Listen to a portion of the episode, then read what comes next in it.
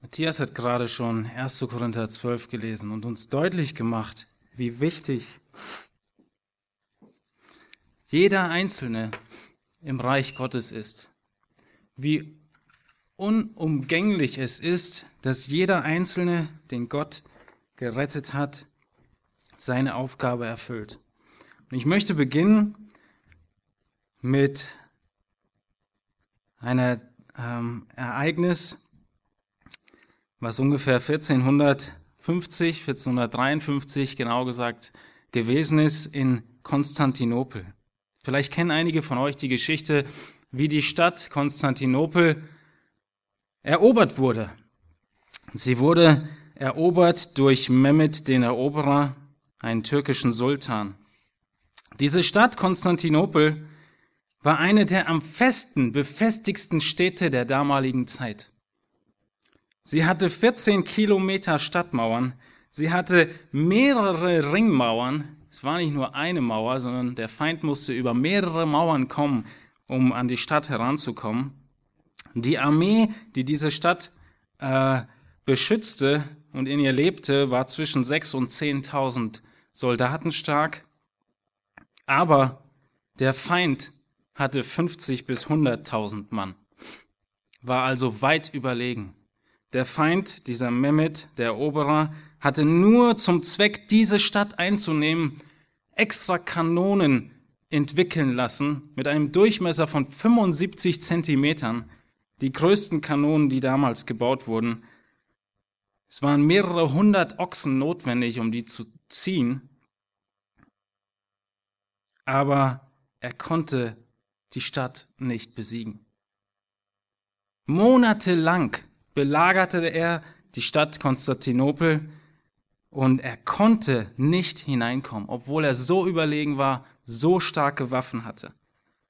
Wie kam es, dass die Stadt auf einmal eines Morgens doch fiel? Was war der Auslöser?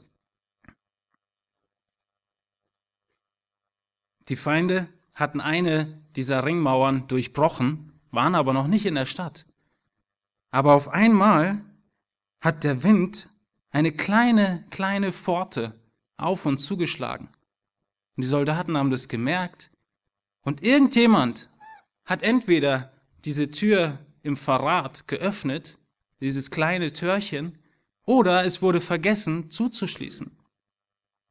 Und so konnte der Feind durch die größte und schwierigste Ringmauer, die letzte, ohne Probleme reingehen, die großen Tore öffnen. Kaum war der Feind in der Stadt zu sehen, riefen die Leute, die Stadt ist gefallen, der Feind ist da, alle legten ihre Waffen nieder und die Stadt ist gefallen. Es hat Tage gedauert, diese Stadt zu plündern, so riesig war sie. Wie kam es, dass diese Stadt fiel? Durch ein kleines, unscheinbares Törchen in einer Mauer. Was lernen wir daraus? Es kommt auf jeden Einzelnen an. Es kommt auf jeden Einzelnen an. Jeder ist da, wo er hingestellt ist, wo der Herr ihn hingestellt hat, wichtig. Jeder muss seinen Dienst und seinen Auftrag erfüllen und ausführen. Egal, ob es irgendetwas Großes ist oder etwas Kleines. Ob die große Tor zur Stadt oder nur so ein kleines, eine kleine Lücke. Jede kleinste Öffnung ist ein Punkt der schädlichen Öffnung. Und wenn wir auf unser kleines Türchen nicht achten, dann sind wir jemand, der den Herrn hindert an seinem Werk, das Werk des Herrn hindert, anstatt es zu fördern. Jemand, der zerstreut, anstatt zu sammeln. Jemand, der nicht voll und ganz dabei ist. Es kommt auf jeden an und jeder zählt gleich viel. Das Thema heute Morgen, was wir uns anschauen wollen, ist in Apostelgeschichte 6, die Verse 1 bis 7. Nimm deinen Dienst wahr. Nimm deinen Dienst wahr, damit jeder seinen Dienst wahrnehmen kann. Jeder hat einen besonderen Dienst, den er nur wahrnehmen kann, wenn du deinen Dienst wahrnimmst. Nimm deinen Dienst wahr, damit jeder seinen Dienst wahrnehmen kann. Lass uns die Verse lesen, Apostelgeschichte 1, die Verse äh, 6, Entschuldigung, die Verse 1 bis 7. In jenen Tagen aber, als die Zahl der Jünger wuchs, entstand ein Murren der Hellenisten gegen die Hebräer, weil ihre Witwen bei der täglichen Hilfeleistung übersehen wurden. Da riefen die Zwölf die Menge der Jünger zusammen und sprachen, es ist nicht recht, dass wir für die Mahlzeiten sorgen und darüber das Wort Gottes vernachlässigen. Darum, ihr lieben Brüder, seht euch nach sieben Männern in eurer Mitte um, die einen guten Ruf haben und voll heiligen Geistes und Weisheit sind, die wir bestellen wollen zu diesem Dienst. Wir aber wollen ganz im Gebet, beim Gebet und beim Dienst des Wortes bleiben. Und die Rede gefiel der ganzen Menge gut, und sie wählten Stephanus, einen Mann voll Glaubens und Heiligen Geistes, und Philippus und Prochorus und Nikanor und Timon und Parmenas und Nikolaus, den Judengenossen aus Antiochia. Diese Männer stellten sie vor die Apostel, die beteten und legten die Hände auf sie. Und das Wort Gottes breitete sich aus und die Zahl der Jünger wurde sehr groß in Jerusalem. Es wurden auch viele Priester dem Glauben gehorsam.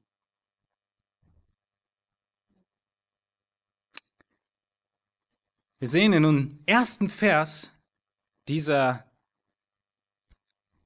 dieses Ereignisses, was dort beschrieben wird von Lukas in der Apostelgeschichte, wie Wachstum und Widersacher aufeinander kommen. Die Zahl der Jünger wuchs. Die Gemeinde wächst. Aber denken wir bloß nicht, dass der Widersacher schweigen würde oder untätig zuschauen würde. Wenn wir uns nochmal an den ganz großen Zusammenhang von diesen ersten sieben Kapiteln erinnern, dann denken wir hoffentlich gleich an Apostelgeschichte 1, Vers 8, indem wir den Überblick bekommen über die ganze Apostelgeschichte, die Geschichte der ersten Gemeinde, wo wir lesen, und ihr werdet, der Auftrag Jesu, und ihr werdet meine Zeugen sein in Jerusalem und in ganz Judäa und Samaria und bis an das Ende der Erde. Diesen ersten Teil des Auftrags, ihr werdet meine Zeugen sein in Jerusalem, den haben sie erfüllt. Sie sind jetzt in Kapitel 5, 6, 7 am Ende des Auftrages in Jerusalem Zeuge zu sein. Jerusalem ist voll von ihrem Zeugnis, von ihrer Lehre. Wir können in Apostelgeschichte 5, 28 sehen, wo die äh, Anfeindungen kommen und sagen, ihr habt Jerusalem erfüllt mit eurer Lehre. Das sagen selbst die Feinde. Und wir sehen auch am Ende in Vers 7, es wurden, äh, die Zahl der Jünger wurde sehr groß in Jerusalem. Teil 1 von 4 ist kurz davor, erfüllt zu werden. Oder ist erfüllt. Und sie stehen kurz davor, die Gemeinde weiterzugehen zu den Heiden nach Judäa, Samaria und in die ganze Welt. Und wir sehen in den ersten Kapiteln immer wieder unglaublich, wie stark die Gemeinde wächst wie der Heilige Geist Menschen rettet und hinzutut. Und das Ganze nicht ohne Probleme und Herausforderungen. Der Widersacher war höchst aufmerksam und hat mit allen Mitteln versucht, das Wachstum der Gemeinde, die Rettung von Gläubigen, von Menschen zu verhindern. Und wir sehen das in Apostelgeschichte 6, Vers 1, wo ein Problem auftaucht. Lukas schreibt, in jenen Tagen aber, als die Zahl der Jünger wuchs, entstand ein Murren der Hellenisten gegen die Hebräer. Ein Problem taucht auf. Aber lasst uns mal anschauen, welche Probleme die Gemeinde bereits äh, durchlebt hat von Anfang ihrer Entstehung von Apostelgeschichte 2. Wir sehen als allererstes gleich in Apostelgeschichte 4, Vers 3, nachdem die Predigten, die Pfingstpredigten und so gehalten wurden und viele gläubig wurden, kam es zur ersten Verfolgung.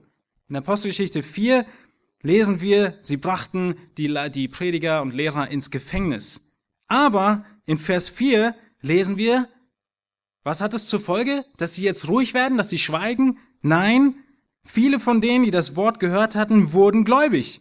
Und die Zahl der Männer stieg auf etwa 5000. Verfolgung gleich am Anfang, aber Wachstum ist trotzdem da. Der Satan will uns heute durch verschiedene Arten und Weisen einschüchtern. Und wir sehen hier in der Apostelgeschichte drei Taktiken, die er immer wieder benutzt und die er auch heute benutzt. Und auf die möchte ich als erstes eingehen in diesem Punkt Wachstum und Widersacher, drei Taktiken des Satans. Die erste ist Verfolgung. Durch verschiedene Arten von Verfolgung will der Satan die Jünger einschüchtern. Egal ob es so wie hier das Gefängnis ist oder bei dir auf der Arbeit, in der Schule, in deinem Umfeld, emotionale Einschüchterung, mentale Einschüchterung, Mobbing, wie auch immer man es nennen will, einschüchtern, den Mut rauben, voranzugehen. Seine erste Taktik. Wir sehen weiter in Apostelgeschichte 5, wir erinnern uns noch gut daran, Sünde in der Gemeinde ist seine zweite Art, die Gemeinde anzugreifen, zu zerstören. Apostelgeschichte 5, Vers 3, das Ereignis von Ananias und Sapphira, die den Heiligen Geist belogen haben in dem, was sie taten. Und als Folge davon mussten sie auf der Stelle sterben. Die zweite Taktik ist Sünde im Leib der Gemeinde. Die Folge war davon, nachdem Ananias und Sapphira aufgrund der Sünde gestorben sind, war, dass die Christen umso mehr auf ihr heiliges Leben im Herrn geachtet haben, dass niemand sich einfach so leichtsinnig diesen Christen angeschlossen hat. Sie wachsen trotzdem unglaublich viel, aber irgendwelche Leute, die nur die Wunder toll finden, die haben sich nicht mehr angeschlossen. Sie hatten dann nämlich Angst um ihr Leben. Es waren nur noch die dabei, die es wirklich ernst meinen. Und in Apostelgeschichte 5, Vers 14, direkt danach, sehen wir, wie Lukas schreibt, das Volk schätzte sie hoch und immer mehr wurden hinzugetan, die an den Herrn glaubten.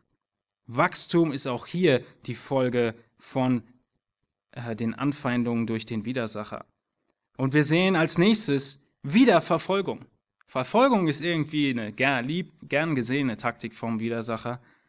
Direkt danach wieder in Apostelgeschichte 5, 41, sie werden wieder gefangen genommen und wir lesen, sie freuen sich, als sie aus dem Gefängnis rauskommen, dass sie gewürdigt worden waren, Schmach zu leiden. Und gleich im nächsten Vers, was tun sie? Sind sie eingeschüchtert?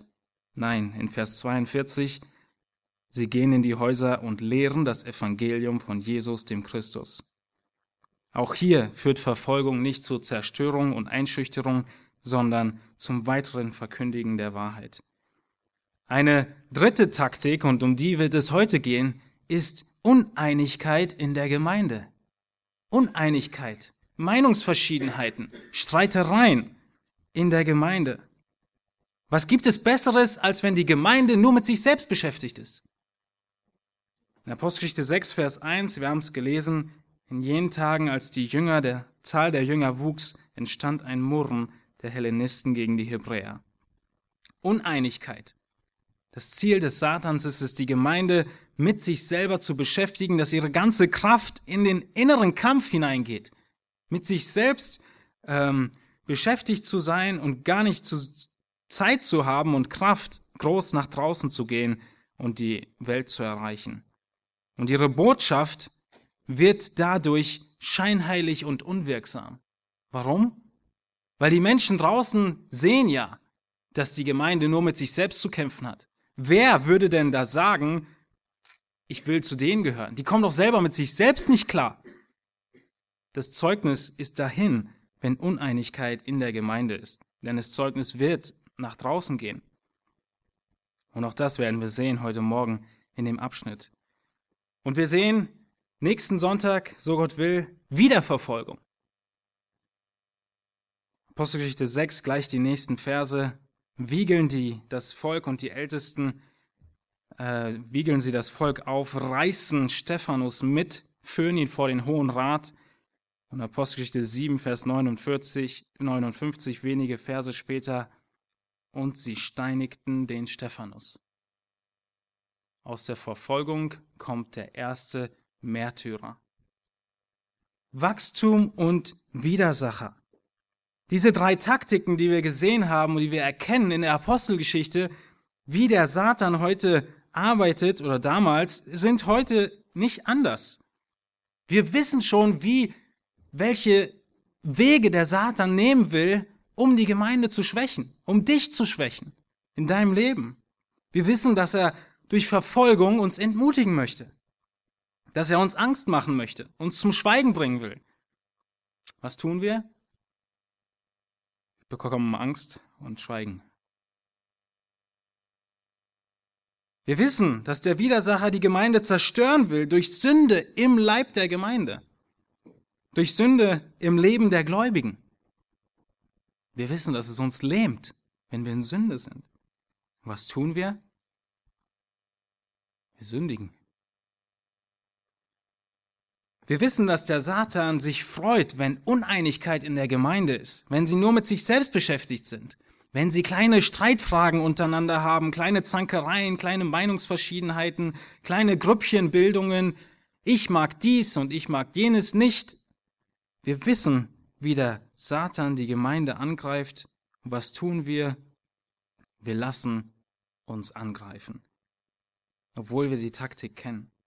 Kaum jemand, nee, kaum, kaum denkt man, dass man in einem dieser Bereiche einen Sieg errungen hat, wacht man auf am nächsten Morgen und steht im nächsten Kampf.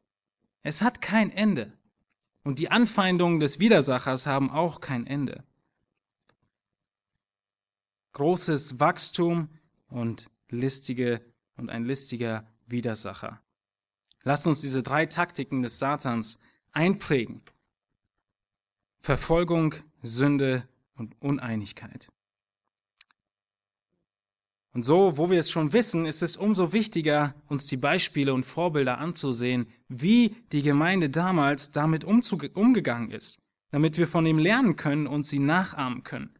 Und das wollen wir heute tun in Bezug auf die Uneinigkeit. In Apostelgeschichte 6, den ersten Versen. Und wir sehen im Anfang des ersten Verses, die Zahl der Jünger wuchs. Wie viele Menschen waren es ungefähr? Wir sehen, dass Lukas immer wieder schreibt, es wurden mehr und es wurden mehr und es wurden wieder welche hinzugetan, die ganze Zeit hindurch. Und es müssen mindestens 10.000 sein, wahrscheinlicher sind 20.000 Gläubige. Innerhalb von kurzer Zeit, die Gott hinzutut zu der Gemeinde. Und Lukas schreibt einfach, die Zahl der Jünger wuchs. Aber dadurch, dass mehr Gläubige werden, kommt auch mehr Arbeit. Es kommt, man muss sich um mehr Leute kümmern. Und es kommt daher nach einiger Zeit zu einem Murren der Hellenisten gegen die Hebräer. Die Hebräer waren jüdische Juden, könnte man sagen. Sie waren schon immer in Jerusalem, in Israel. Sie waren die Einheimischen. Die es waren nur Juden in der Gemeinde, aber es gab auch noch die Hellenisten. Und das waren nicht jüdische Juden, sondern das waren griechische Juden.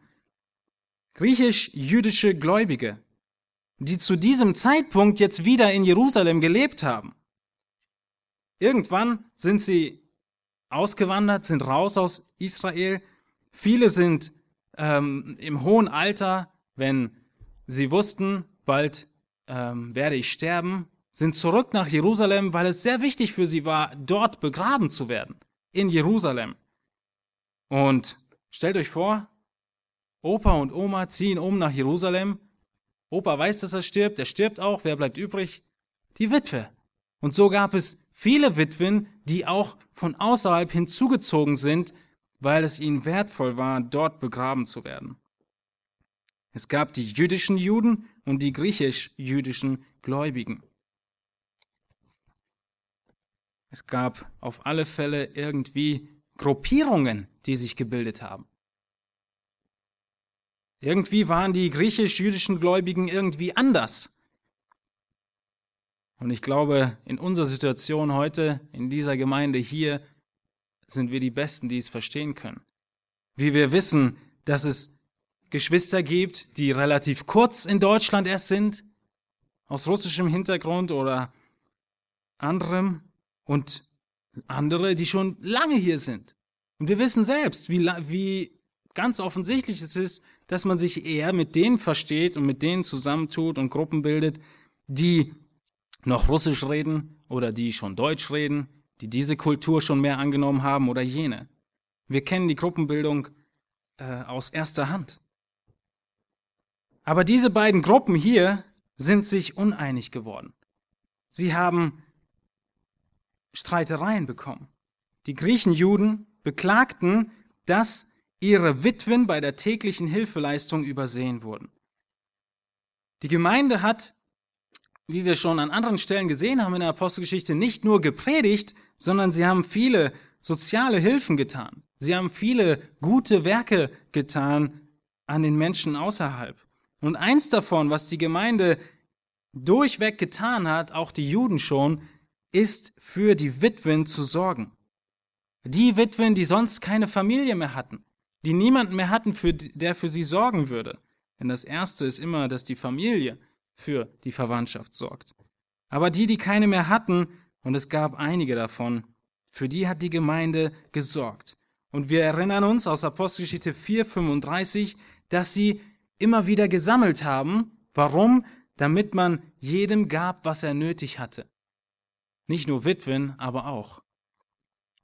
Und ganz sicher können wir sehen in Apostelgeschichte 4, dass es die Apostel waren, die das Geld entgegengenommen haben von Barnabas, von Ananias und Sapphira und es auch verwaltet haben zu dem Zeitpunkt, als die Gemeinde noch nicht so groß war.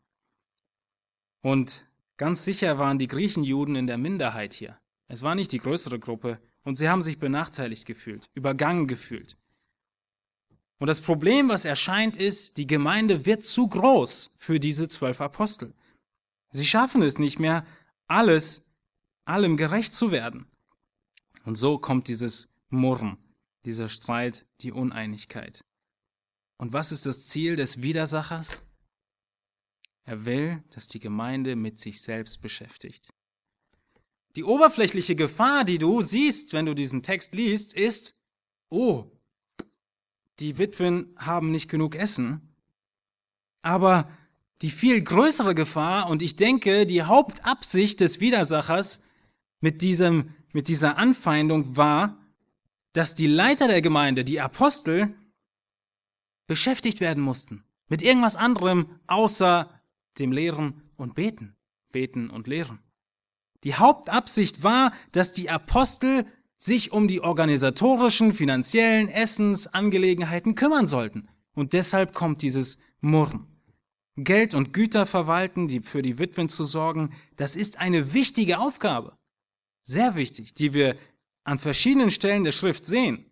Das heißt nicht, dass es nicht wichtig wäre, weil die Apostel sagen nachher, sie wollen es nicht tun, sondern es ist wichtig, aber die große Gefahr darin ist, was war für die Apostel wichtig zu tun.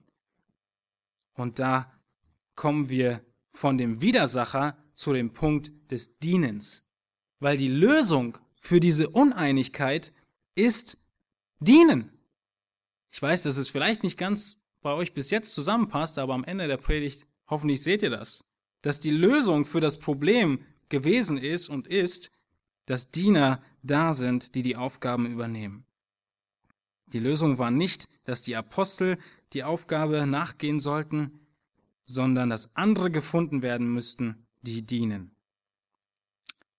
Überleg mal kurz, wie es bei dir aussieht. Was ist deine Einstellung zu diesem Problem? Stell dir vor, es würde gleich um 15 Uhr in der Gemeindestunde gesagt werden. Wir haben ein Problem mit unseren Finanzen. Wonach würdest du rufen? Wer soll die Aufgaben übernehmen?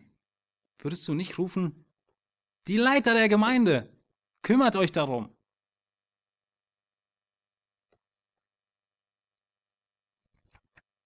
Geld ist so ein sensibles Thema, da muss sich die Ältesten Zeit für nehmen. Die müssen sich darum kümmern.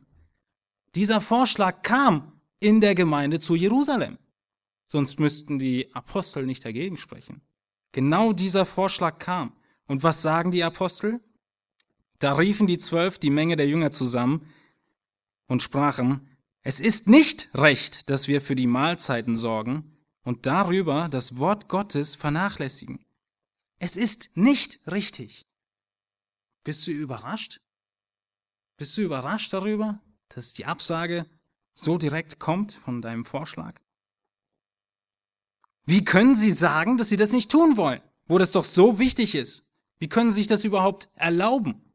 Und es führt uns zum zweiten wichtigen Punkt. Dienen, aber warum? Warum sollen wir dienen? Wir sehen es in Apostelgeschichte 6, Vers 2. Wie kommt es, dass die Apostel, die das verwaltet haben, in der Vergangenheit auf einmal sagen, sie wollen es nicht mehr tun? Sie haben es die ganze Zeit gemacht. Wir haben es gesehen. Aber sie sagen, wie ich gerade gelesen habe, es ist nicht recht, dass wir das Wort Gottes dann vernachlässigen. Die Begründung ist, dass sie sonst ihre wichtigste Aufgabe, das Wort Gottes zu studieren, vernachlässigen würden. Und schaut weiter in Vers 4, wenn ihr ein bisschen tiefer geht im Text, als sie dann sagen, wir aber, also die Apostel, wollen ganz beim Gebet und beim Dienst des Wortes bleiben. Genau davon wollte der Widersacher, der Satan, sie abhalten. Er wollte die Lehrer, die Aufseher der Gemeinde mit anderen Dingen beschäftigen, die ganz wichtig und gut sind, die notwendig sind. Wollte sie abhalten davon, sich Zeit für Gottes Wort und Gebet zu nehmen. War das ein guter Plan? Das war ein sehr guter Plan. Und er funktioniert so gut heutzutage. Ein sehr guter Plan die Leiter der Gemeinde abzulenken mit anderen wichtigen Dingen, um das Wichtigste zu vernachlässigen. Und ich brauche nicht auf die Wichtigkeit des Wortes Gottes eingehen. Wir haben das in vielen Predigten im Titusbrief gerade erst gehabt. Und wenn ihr es nochmal nachhören wollt, ist alles verfügbar. Wir haben es gesehen, wie wichtig das Wort Gottes für Älteste, für Leiter ist. Und wenn das Gebet der Leiter und ihre Zeit im Wort Gottes gekürzt wird, dann geht es der Gemeinde direkt an die Wurzel. Direkt an die Wurzel. Es ist wie wenn du einen riesigen Baum weghaben willst und du beginnst damit, das Wasser zu verseuchen, damit die Wurzeln zerstört werden. Und so würde sich die Gemeinde auflösen, wenn das Fundament, die Wurzel angegriffen würde. Dienen aber warum? weil keiner alles kann und auch nicht alles tun soll. Es geht nicht darum, dass einige Personen die ganze Gemeinde am Laufen halten. Und das ist ein wichtiger Grund, den wir erkennen müssen. Eine wichtige Aussage der Schrift.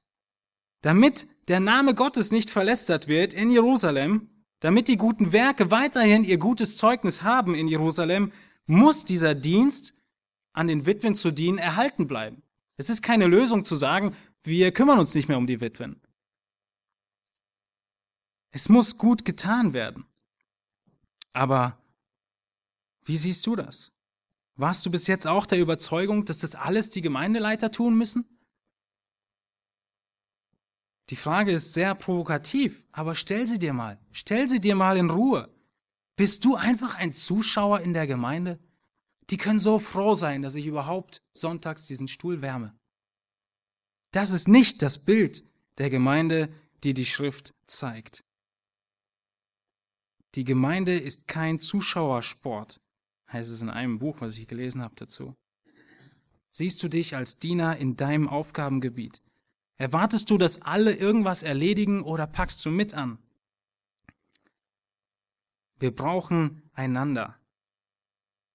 Und stell dir vor, du dienst mit einer Gabe, wo du weißt, das ist mein Bereich. Du dienst und weißt, indem du das machst, können die anderen andere Dienste tun. Das ist das Thema der Predigt. Stell dir vor, du weißt, weil du dienst und deinen kleinen Teil im Leib Gottes erfüllst, weißt du, dass die Leiter der Gemeinde Zeit haben fürs Gebet und fürs Wort Gottes Kannst du nicht beruhigt sein, was die Zukunft der Gemeinde angeht? Wenn jede Entscheidung durchs Wort und Gebet gefällt wird und durchdacht wird und getränkt wird? Weil keiner alles kann und auch nicht alles tun soll. Wir werden nachher in dem Wie noch darauf zurückkommen, was es genau heißt. Der zweite Punkt ist, weil jeder Gläubige eine Gabe hat. Deshalb sollen wir dienen. Es gibt niemanden, der keine Gabe hätte. Christus hat in dem Moment, wo er dich wiedergeboren hat, neues Leben geschenkt hat, dir Gaben oder mindestens eine, eher mehrere, wir sehen oft Gabenpakete, gegeben. Nicht für dich selbst, sondern zur Erbauung der Gemeinde. Weil jeder Gläubige eine Gabe hat, darum müssen wir dienen. Und wir haben es in der Einleitung von Matthias gehört, in 1. Korinther 12, wie, wie jeder Teil am Leib Christi äh, in der Gemeinde seinen Teil, seinen Bereich hat. Und in 1. Petrus 4,10 könnt ihr euch aufschreiben, sehen wir es auch. Jeder hat eine Gabe empfangen. Du, du hast Fähigkeiten und Begabungen in einer Zusammenstellung, die niemand anders genauso hat wie du. Natürliche Gaben, geistliche Gaben, die in einer einmaligen Weise zusammenspielen und dich so zu einem einzigartigen und unentbehrlichen Diener im Reich Gottes, in der Gemeinde Gottes machen. Der Winter steht ja fast vor der Tür und ihr wisst, Schneeflocken sind vollkommen einzigartig. Es gibt keine zweite, wie die, keine, die gleiche ist wie die andere. Und genau so ist jeder Christ eine einzigartige geistliche Schneeflocke. Du kannst Dienste tun, die kein anderer so tun kann wie du.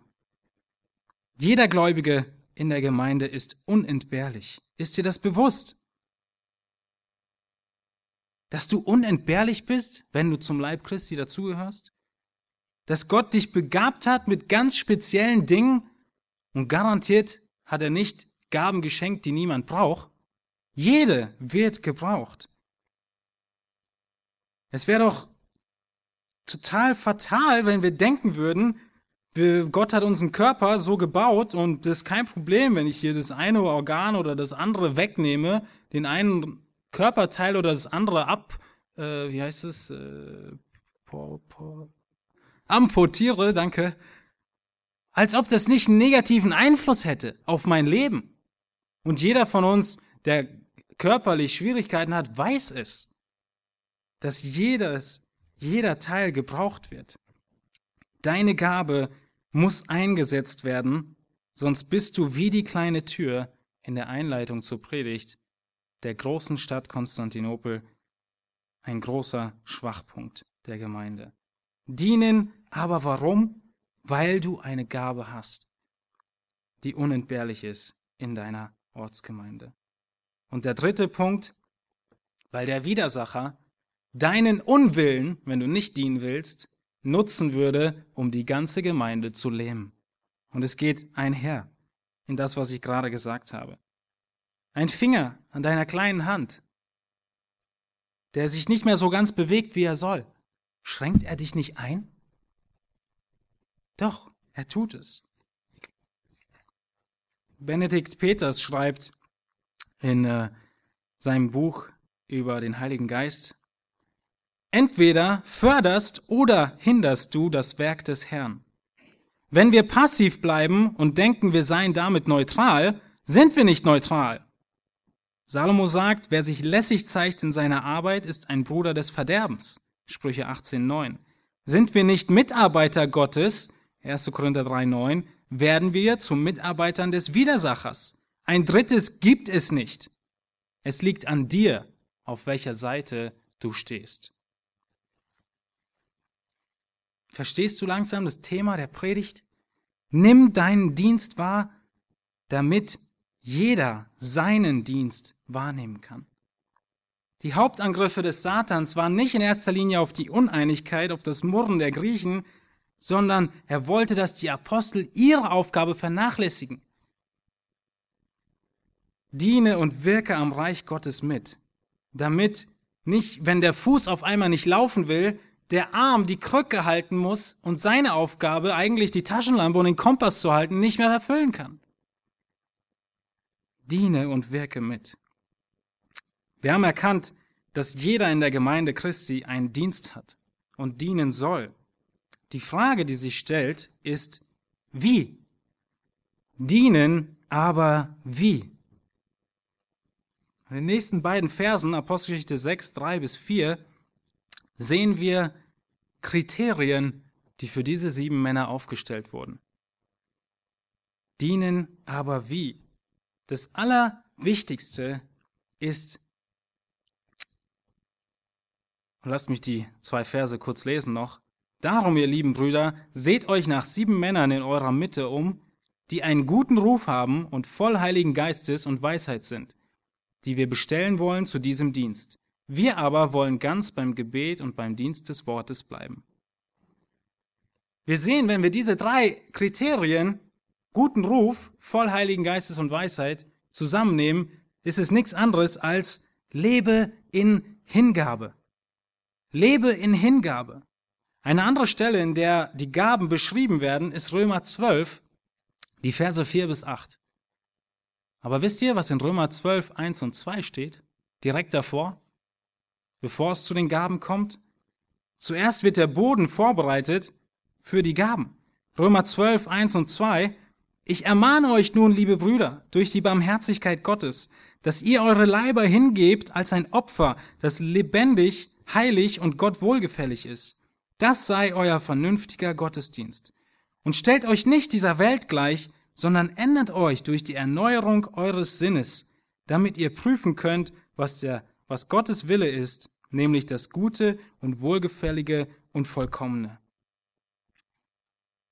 Erneuerung des Sinnes, Hingabe als Opfer.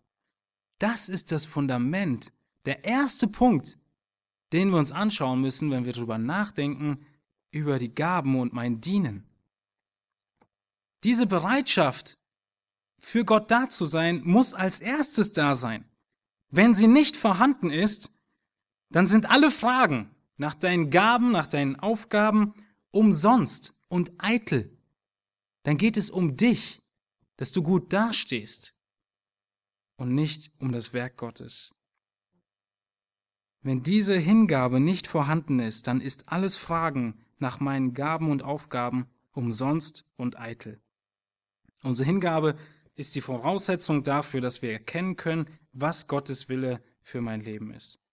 Wenn wir uns Gott ausliefern, dann wird er unser Denken, unser Urteilen erneuern und in Übereinstimmung mit seinem Denken bringen, und es wird uns auch klar sein, was Gottes Wille für mein Leben ist. Das sehen wir in diesen beiden Versen Römer 12, 1 und 2. Und genau das waren die wichtigen Voraussetzungen für diese sieben Männer, die sie gesucht haben. Sie suchten einen guten Ruf. Sie mussten voll Heiligen Geistes und voll Weisheit sein. Wer hatte zum Beispiel einen guten Ruf? Vielleicht ein paar Beispiele, damit wir erinnert werden daran. Hebräer 11, Vers 5. Henoch, der entrückt wurde, den Tod nicht sah und er wurde nicht gefunden, Hebräer 11,5, weil Gott ihn entrückt hatte, denn vor der Entrückung hatte er das Zeugnis gehabt, dass er Gott wohlgefallen habe. In Apostelgeschichte 10, 22 kommt noch, sehen wir Cornelius, ein gerechter und gottesfürchtiger Mann, der ein gutes Zeugnis hat von, von der ganzen Nation der Juden. Hananias in Apostelgeschichte 22, ein frommer Mann nach dem Gesetz, der ein gutes Zeugnis hatte. Wir wissen aus 1 Timotheus 3,7, der Älteste muss ein gutes Zeugnis haben von denen, die draußen sind, also auch den Ungläubigen, damit er nicht in übles Gerede und in den Fallstrick des Teufels gerät. Aber nicht nur da. Es ging in Vers 1 schon um die Witwen. 1 Timotheus 5, Vers 9 und 10. Eine Witwe soll ins Verzeichnis eingetragen werden, wenn sie wenigstens 60 Jahre alt ist, eines Mannes Frau war, ein Zeugnis in guten Werken hat, wenn sie Kinder aufgezogen, wenn sie Fremde beherbergt, wenn sie so weiter. Nicht nur irgendwelche Männer, jeder, jeder soll ein gutes Zeugnis haben. Wie kommen wir dorthin? Wie kommen wir hin? Durch ein gehorsames Leben in der Hingabe. Wir müssen das tun, was Gott offensichtlich von uns möchte. Er möchte, dass wir sein Wort studieren. Er möchte, dass wir beten. Er möchte, dass wir den Herrn bekennen, weitersagen. Er möchte, dass wir die Gemeinde besuchen. Es gibt viele offensichtliche Dinge, die der Herr möchte, die wir tun sollen. Hingabe besteht genau darin, sie zu tun. Das Herz ist Gott sehr wichtig im Dienst für ihn.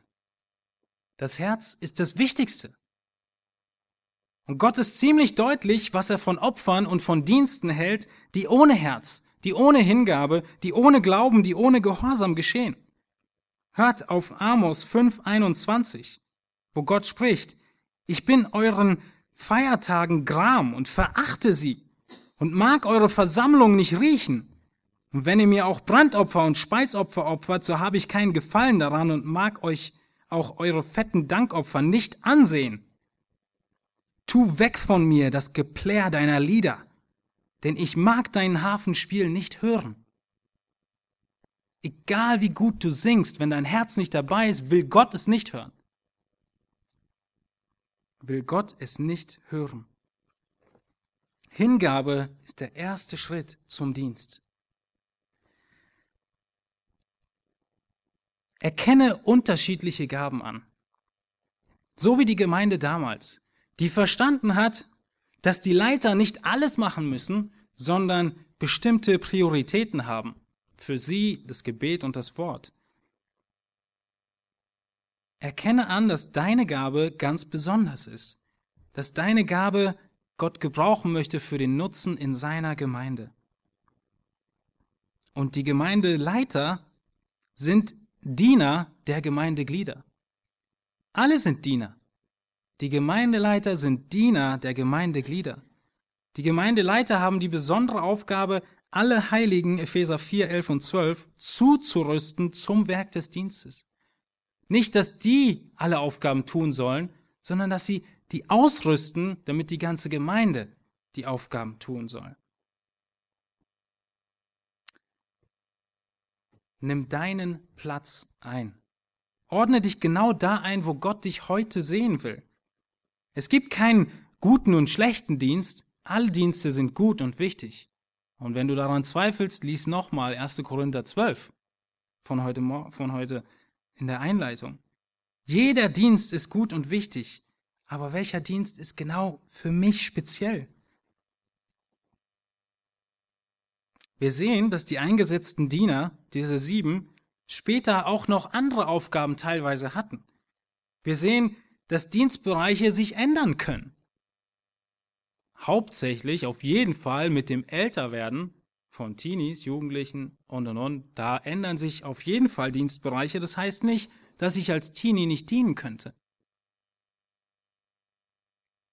Wir sehen aber auch, wie sich die Dienstbereiche ändern und erweitern bei diesen sieben. Zumindest Stephanus und Philippus waren Prediger und Lehrer, Evangelisten.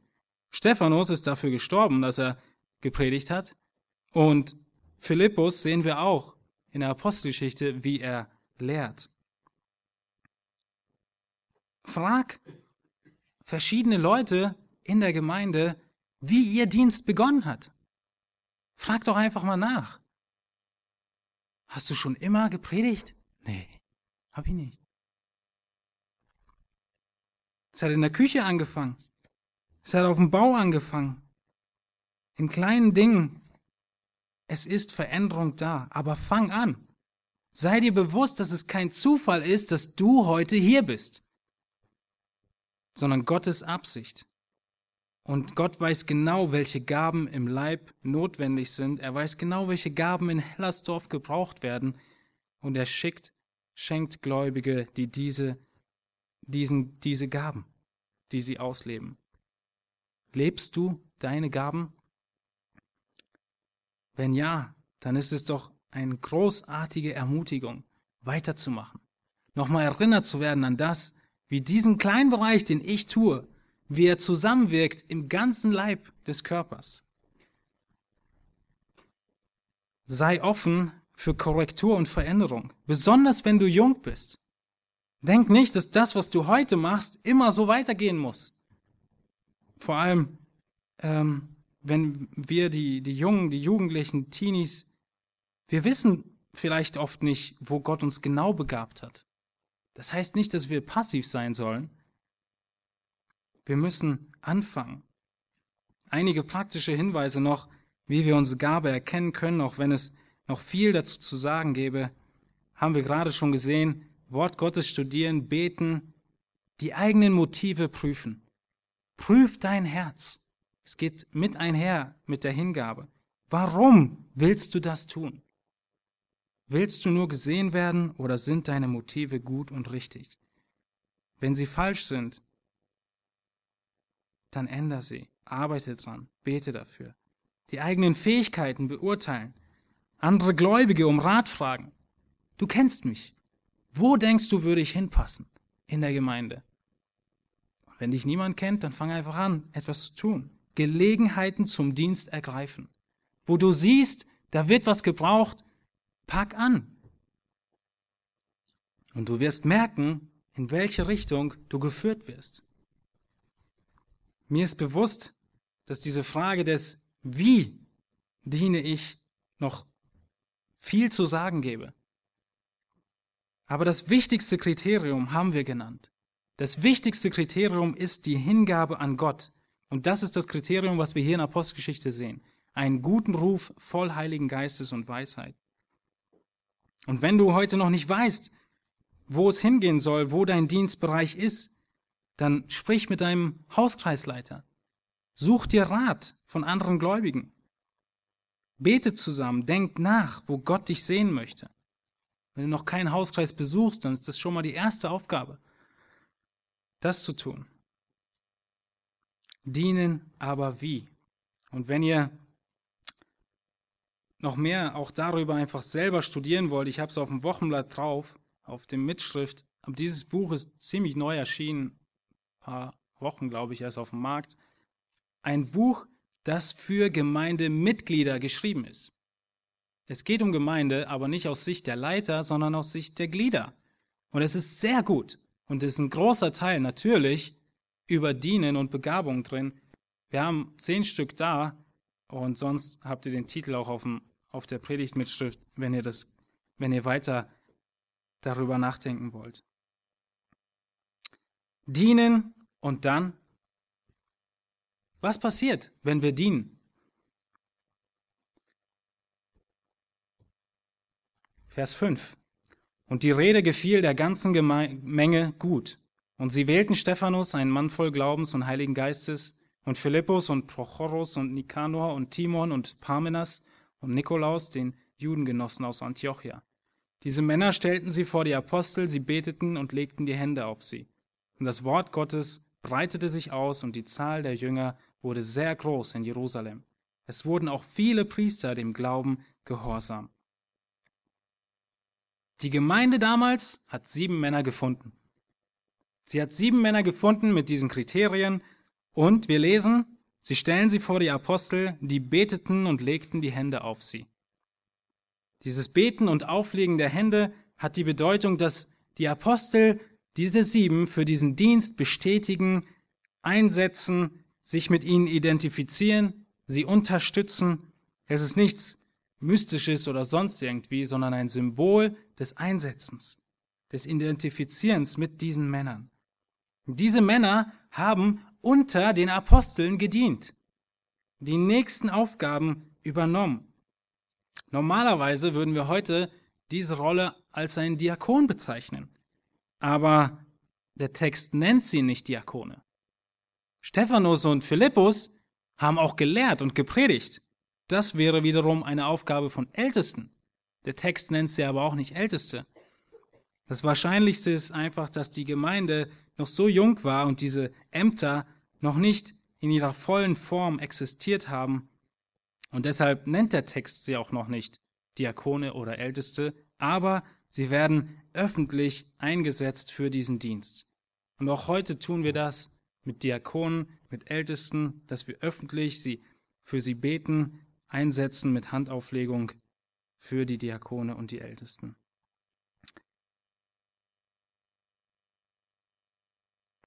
Deine Gabe, wenn du sie dort einsetzt, wo Gott sie sehen möchte, bringt einen dreifachen Nutzen.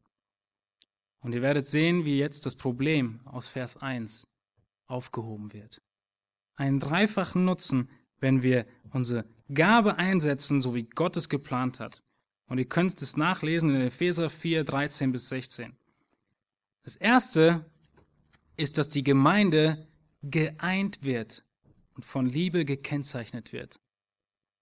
Und da, da ist die Lösung für Vers 1. Uneinigkeit. Durch den Dienst wird die Gemeinde geeint. Endlich sehen wir die Lösung von diesem Problem des Murrens. Die Gemeinde wird heranreifen, sie wird weise werden, wenn jeder seinen Teil übernimmt.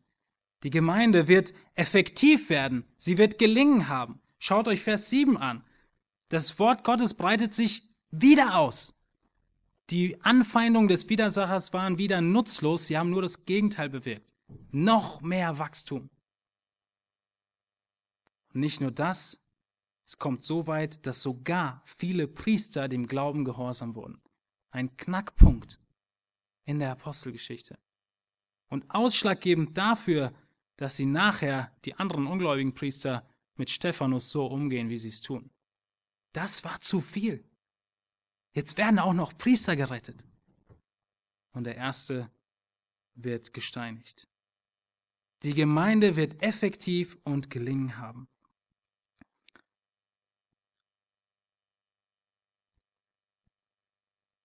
Wir haben gesehen am Anfang in Apostelgeschichte 6, Vers 1, wie Wachstum und Widersacher sich durchziehen in den ganzen Kapiteln. Wie Verfolgung, Sünde und Uneinigkeit die drei Taktiken sind des Widersachers, um die Gemeinde zu zerstören und aufzuhalten. Warum sollen wir dienen? Weil keiner alles kann und auch nicht alles tun soll. Jeder Gläubige hat eine Gabe, deshalb sollen wir sie auch einsetzen zum Nutzen der Gemeinde und nicht unserem. Und drittens, weil der Widersacher deinen Unwillen nutzen würde, um die ganze Gemeinde zu lähmen, so wie das kleine Tor aus der Einleitung. Wie dienen? Lebe in Hingabe. Lebe in Hingabe. Erkenne die unterschiedlichen Gaben an, die Gott der Gemeinde gegeben hat und nimm deinen Platz ein, wo du hingehörst. Und gerade wenn du jung bist, sei offen für Korrektur und Veränderung, in welchem Bereich du aufblühen kannst und ein Zeugnis für, in der Gemeinde für den Herrn sein kannst. Und dann, die Gemeinde wird geeint und von Liebe gekennzeichnet.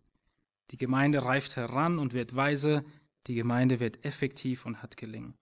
Nimm deinen Dienst wahr, damit jeder seinen Dienst wahrnehmen kann. Ich möchte mit einigen Worten schließen von Benedikt Peters, der in seinem Artikel über äh, Gaben, das ist die Webseite, die auf dem Blatt drauf ist, wie er den Artikel abschließt. Er schreibt, Aus allen behandelten Schriftstellen können wir lernen, so sehr auch alles von Gott ausgeht und an seiner Gnade hängt, ist es vollständig deine Verantwortung, ob du als Diener und Werkzeug in Gottes Hand brauchbar wirst. Die Augen des Herrn durchlaufen die ganze Erde, um sich mächtig zu erweisen an denen, deren Herz ungeteilt auf ihn gerichtet sind. Die Augen des Herrn durchlaufen auch heute noch die ganze Erde. Er sucht solche, deren Herz ungeteilt auf ihn gerichtet ist. An denen will er sich mächtig erweisen. Auch wenn du nicht weißt, wie und was, der Herr weiß es. Er wird dich verwenden. Ich hoffe, dass du eine solche Stunde gehabt hast oder haben wirst, wo du vor Gottes Angesicht kniest und dich ihm radikal zur Verfügung stellst. Da bin ich, nimm mich, gebrauche mich, führe mich, ich will nichts eigenes mehr. Dein Wille ist mein Wille, das ist gottgemäße Auslieferung bis auf den Grund. Dann wird der Herr anfangen, dich zu führen. Dein Leben wird eine Richtung bekommen und dein Leben wird segensreiche Auswirkungen haben auf die Gemeinde, in der du bist, auf die Nachbarschaft, in der du lebst und auf die Umwelt, in der du dich bewegst. Gott wird es tun, wenn dein Herz ganz auf ihn ausgerichtet ist. Der Herr gebe, dass wir ihm zur Verfügung stehen. Er wirkt durch dich und durch einen jeden von uns, der sich ihm hingibt. Auf seine Weise, zu seiner Ehre und vielen zum Segen.